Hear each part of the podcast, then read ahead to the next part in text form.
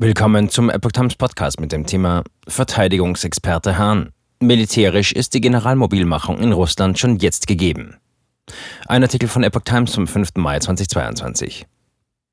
Eine mögliche Generalmobilmachung in Russland zum 9. Mai, wenn Moskau den Sieg über Hitler-Deutschland feiert, würde laut CSU-Verteidigungsexperte Florian Hahn die Krise um den Ukraine-Krieg kaum verschärfen.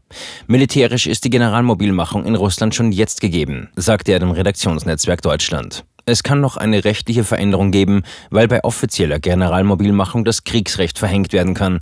In einem Land, in dem rechtsstaatliche Prinzipien ohnehin nicht gelten, macht das aber keinen Unterschied mehr, so Hahn. Meine Befürchtungen werden beim Stichwort Generalmobilmachung also nicht größer, als sie ohnehin schon sind. Der Russland-Experte Philipp Eder aus dem Generalstab des österreichischen Bundesheeres sagte im RND, die Generalmobilmachung wäre ein längerer Prozess, weil die Reservisten gar nicht darauf vorbereitet sind. Wenn es zur Mobilmachung komme, wären russische Kräfte erst nach Wochen verfügbar. Es gibt zwar eine große Zahl Reservisten, aber die haben schon länger nicht trainiert, so Eder. Russland stehe zudem vor der Herausforderung, dass die Ausstattung für die Reservisten entweder unbrauchbar sei oder erst einmal instand gesetzt werden müsse.